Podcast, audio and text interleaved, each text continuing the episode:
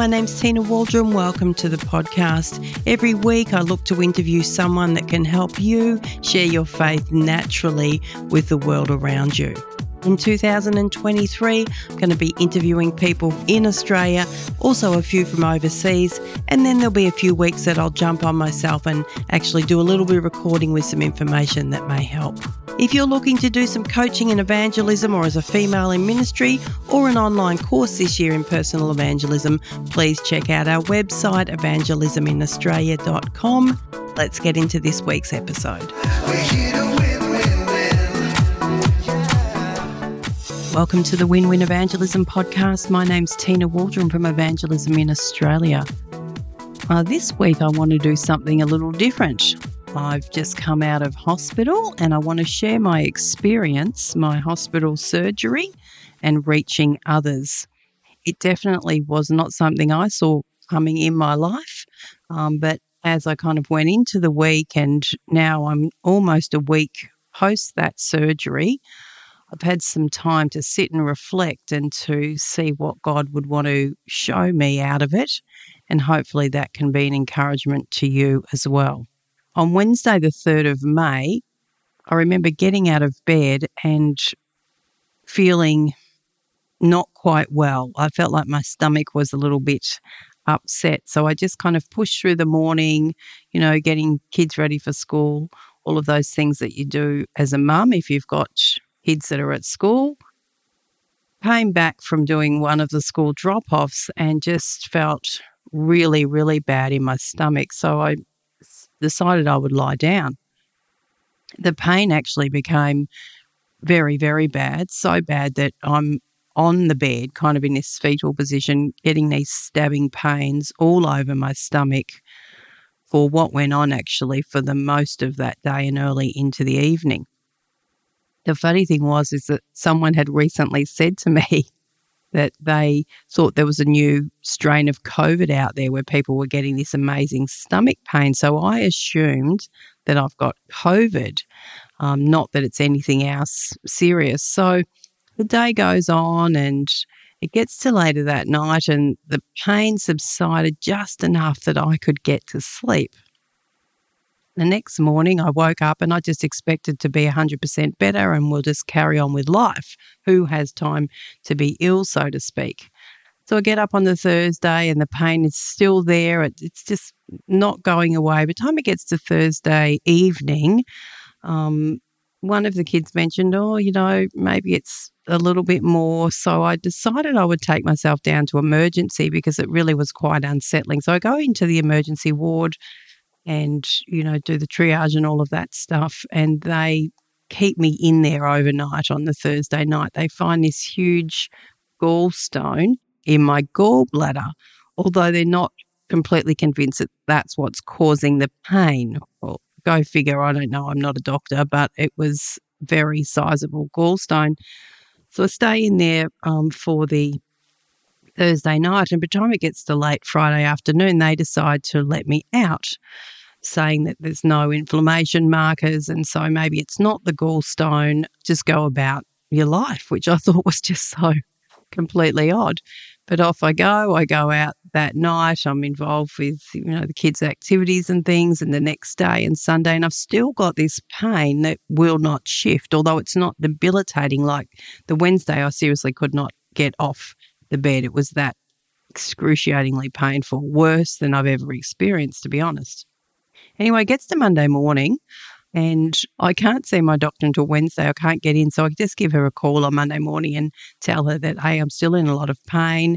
What do you suggest? And she rang me back and she said, you need to go straight back to emergency. So here I am on the Monday morning, going back to this is Monday the 8th now, going back to the same emergency department and pretty much quite soon they get me through and I get onto a ward. So now they're telling me it is the actual gallbladder and we're going to need to remove that. So very disappointed I was because I just thought we could have done this last week while I was here.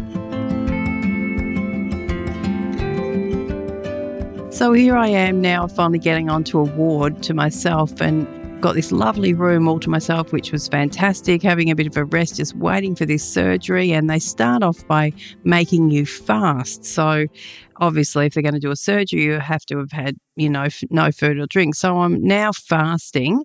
And then they would come around the next morning and tell me that, okay, we can't do the surgery now. I've been bumped off the list. There's more urgent people. I understand that. Then it would get back to the next night and they say fast from midnight. I would fast all of the next day and it would get anywhere between 9 and 11 o'clock at night. They would tell me I've now been bumped off the list again.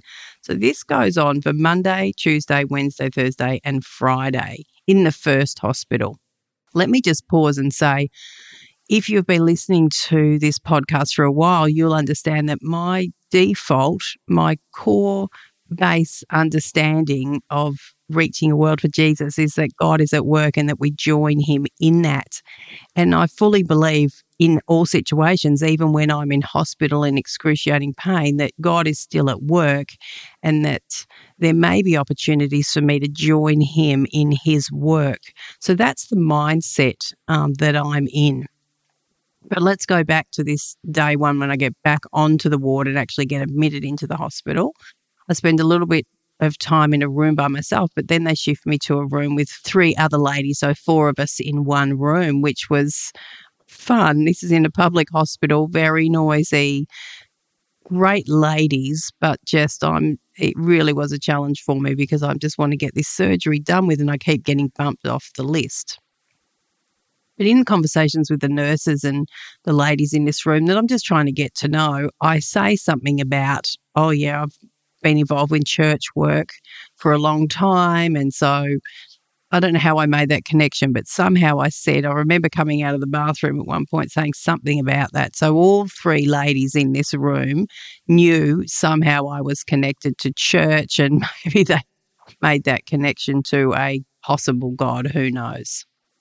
So the lady next to me was really hard to converse with. She actually was had had the operation that I was trying to have having the gallbladder out and she had had this operation and what happened was that there was a lot of stuff or something, um, infection inside. So they have to put one of those tubes on the outside, a draining tube, which just sounds terrible, doesn't it? And then eventually they have to take that out. So after a few days, she's had a surgery and she's trying to get home and they want to take the tube out. Now, up until this point, her and I, you know, when you have those friendships and or those discussions with people, and you know there's a little bit of an angst there, a little bit of a, oh, don't say anything else about Jesus or God or church or anything or prayer.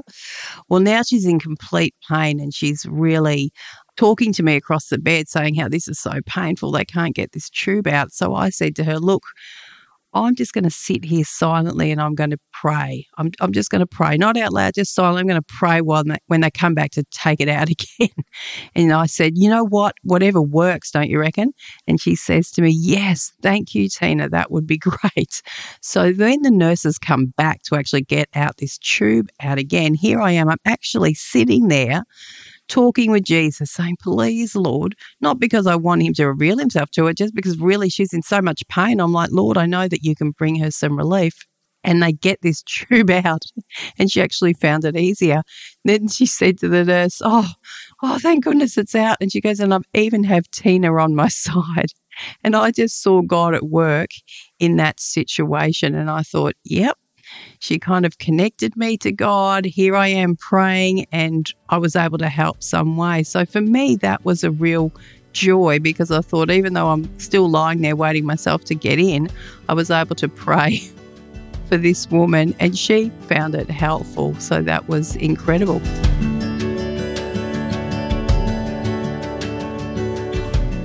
Now, there's a second lady in this room of four now that's diagonally across from me, and she was actually quite quiet. She wasn't really sharing much. There was myself, the two others, we were sharing quite a bit and talking, and she was more of a quieter lady, and I 100% respect that. Anyway, she uh, is diagonally across and eventually as time goes on because we as days go on so we're there together tuesday wednesday thursday now it's friday the ward that we were on was so incredibly noisy at night times, that shift right before about 10 o'clock, whatever that shift is, was so noisy that I could not believe what was going on around me. It literally was like there was a party going on in the hallway. Nurses discussing their lives, discussing things that I didn't think that was appropriate to be discussed that patients could hear. And so this lady diagonally across from me kept making my eye contact and she's rolling her eyes and I'm rolling my eyes back going, yes, this is incredibly ridiculous, right? Anyway, so we strike up this friendship, this non-verbal friendship just through eyes rolling and just, you know, all of those body languages that say this is ridiculous. So this little friendship's developing along. And then eventually I'm able to ask her what what is she there for? Because I feel like, okay, we've actually become friends, we've connected.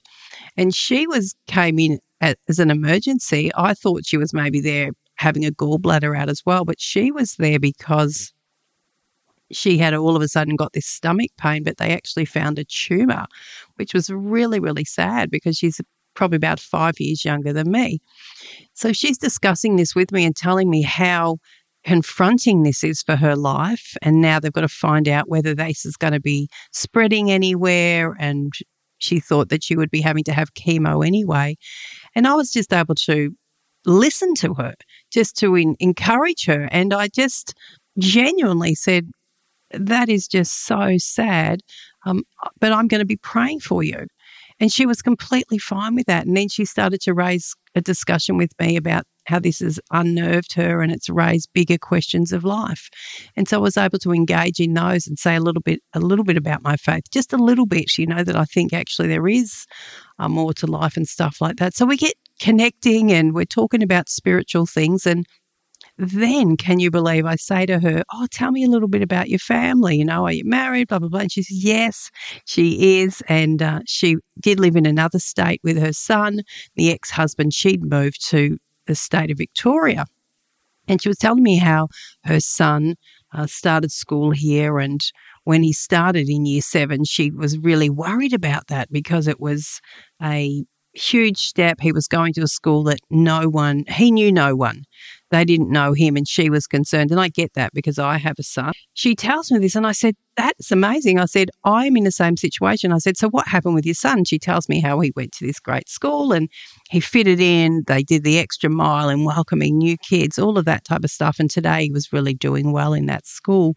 And I said to her, What school was it? And you will not believe the kid goes to the same school that our son will be going to for year seven, which was just remarkable. So now I'm saying to her, I'm really just not into coincidences. Like this is too, this is amazing, isn't it? And even she was like, this really is amazing.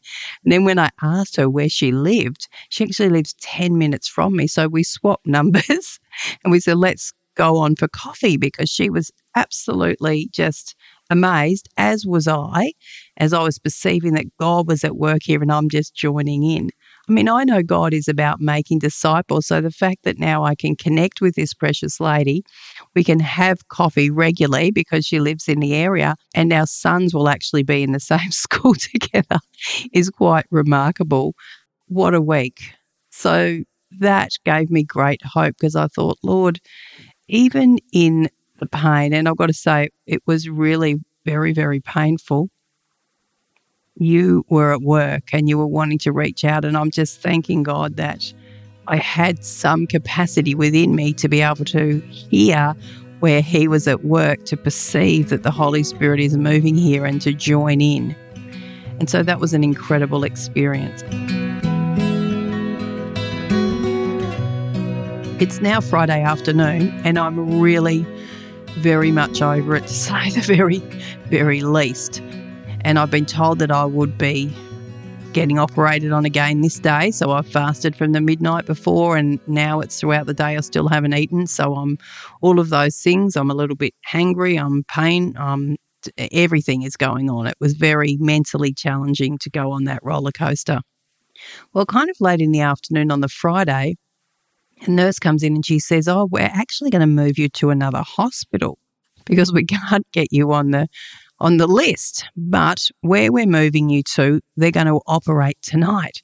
So I'm like, yes, praise Jesus, I'm actually going to get this gallbladder out and get back to life. So eventually the patient um, transfer people come along. They were absolutely brilliant and moved me to another hospital. And I just felt so excited. I'm like, just let's, you know, get this going. And I'm texting friends along the way and pictures of me in the inside the patient transport ambulance. I'm finally going to get this done. And who honestly waits this long? Well, if you're listening and you've had this story, you know that there's lots of people that having to wait five plus days in our hospitals now in Australia for surgeries, which is it's not great. I get to the new hospital and they take me into the room. And again, it's a room of four, but there's only me in the room, but there's one bed missing. And I know if there's a bed missing, that bed's been taken off to surgery and they're bringing the person back. As they wheel me into that room, I just hear this voice in my head, almost the audible voice of God say to me, You're here for that person. And that's the empty bed person. And I'm like, Oh, okay, Jesus. So I'm like, All right, I'm here for that person. And something in me, I can only describe as God knew that you weren't going to be operated on tonight. I knew I was going to be here for that person. So that was kind of, you know, when God speaks, there is quite a resolve within your spirit and you can kind of suck it up for a bit longer and keep going on. So they check me in, so to speak, you know, do all that patient incoming things. And I'm having enough medication that I'm feeling comfortable, just really exhausted by the whole emotion of it all, of not getting it done. Within the next 30 minutes, they wheel in the lady on the who just come out of surgery. And this is a Burmese lady, and she looks like to me that she's in her oh, late 60s, early 70s, maybe. And her two sons are there, and then eventually her husband comes to join. But she doesn't speak English, and neither does the husband, but the two sons do. And as I'm watching this, sitting, I'm lying in my bed right opposite her now, looking at her, realizing who this person is that God has said to me, You're here for this person.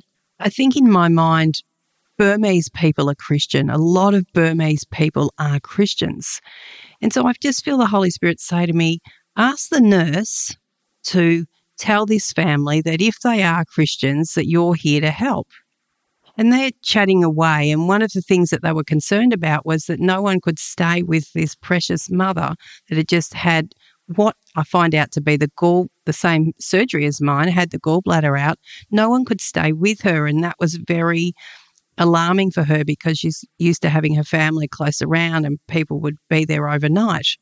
So I then say that to the nurse. Can you go and tell the nurse that I'm have worked with churches. If they're Christians, I'm happy to come and pray with her or whatever it takes. So the nurse actually has a word to one of the sons and it just went so well. He was very, very thankful, came over and spoke to me, and I was able to start off by just going over and praying for her with, with all of them there and just um, bringing the peace of Jesus, I guess. I guess I was just being his hands and feet. I just went over, laid my hands on her. The family interpreted to her that I was going to pray for her. They said who I was. I explained the church that I used to work for uh, what I do now. And then I was able to pray for her and I could tangibly see that, that kind of peace settling on her. And I thought, God, this is amazing. Here I am hobbling around trying to get rid of my own gallbladder, now praying for this precious Burmese woman that just needed some comfort, needed some hope. It was just incredible. And then the son actually said to me, I think I follow you on Instagram. through evangelism in Australia, which was even more extraordinary for me. So here I am now opposite this lady. I've prayed for her, and her family have to now go for the night. So this is Friday night, all Friday night, and through to Saturday morning. And I kid you not, and I do not exaggerate, every 45 minutes maximum, I would get up and I would go over to her all night, and I was just giving her um, water through a straw in a cup.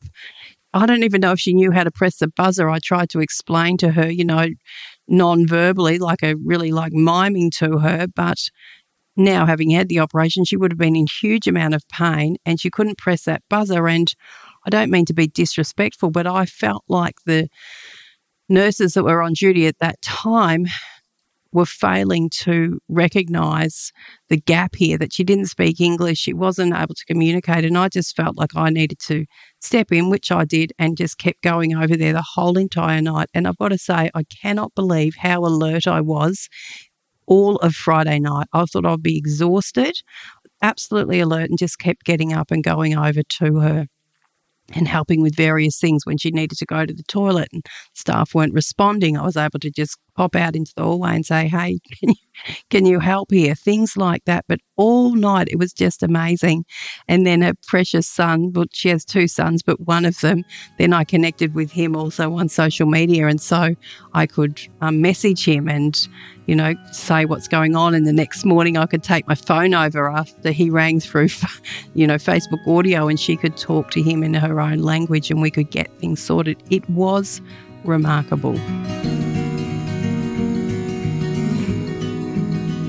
I was deeply saddened by the fact that I felt that she was treated differently because she was not white Australian, to be very honest with you. I've never seen this happen in my nation so clear, but I felt that she was not treated the same. Um, and so I was alarmed and I was so blessed that I could be the hands and feet of Jesus for one of his precious ones that follows him. Quite remarkable. So I go off to surgery the next morning, and I knew it wouldn't be till then. Her family had arrived, and they're now back with her, and I knew that's it. I'll be operated on.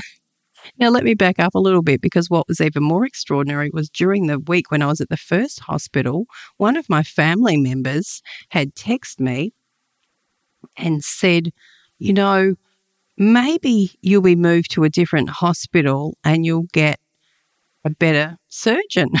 And I'm just thinking, well, you know, they're all pretty good, but yeah, I'm up for that. But as I read that text message, it really spoke to me.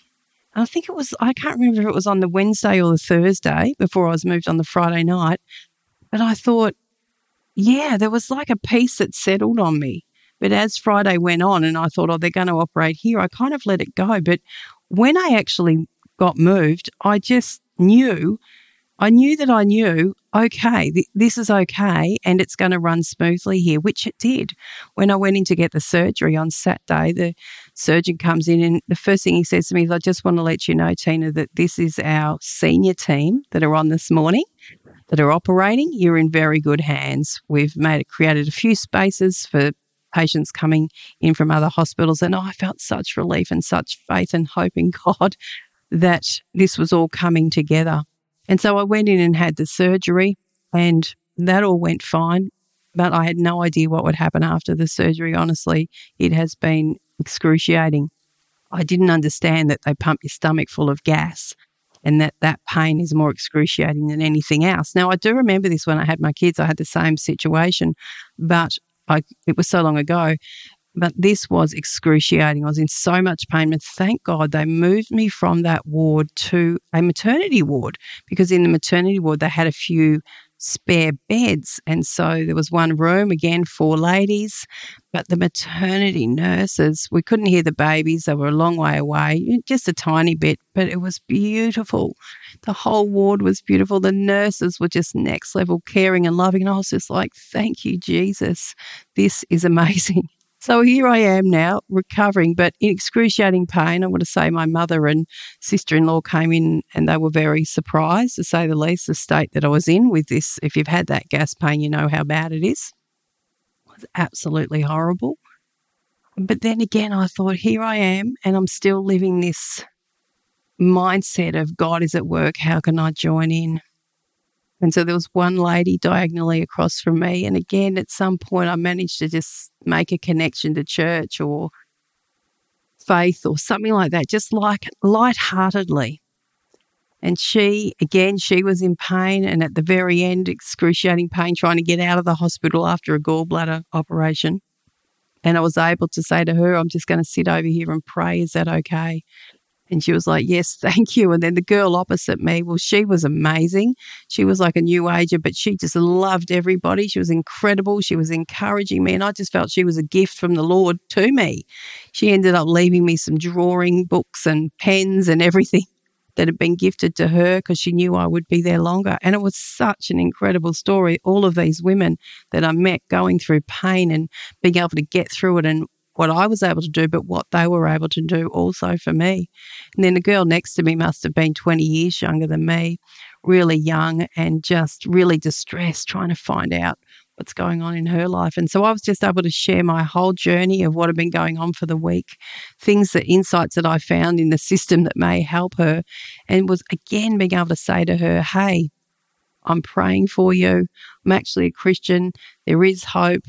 Will work out. It was extraordinary. It was just extraordinary. I can't wait to catch up and have coffee with this lady that lives in my area. And we've been texting already and continue that conversation as I make disciples in Jesus' name. Just amazing. And for this precious Burmese lady that I'm still in contact with her son on socials, it is amazing that I could be the hands and feet of Jesus. So God is at work. He is work every day and looking for those opportunities to partner for him can be such a blessing to that person, but a blessing to me. It honestly helped me get through what I call and will always call my week from hell. but the fact that I was able to go through this surgery and reach others at the same time was amazing. So I praise Jesus for that. Pray for anybody that's sick today as you're listening to this that you will find the opportunities in there. You will perceive, if the opportunities are there to perceive, to partner with God to continue reaching this world for Jesus. Thank you so much for listening.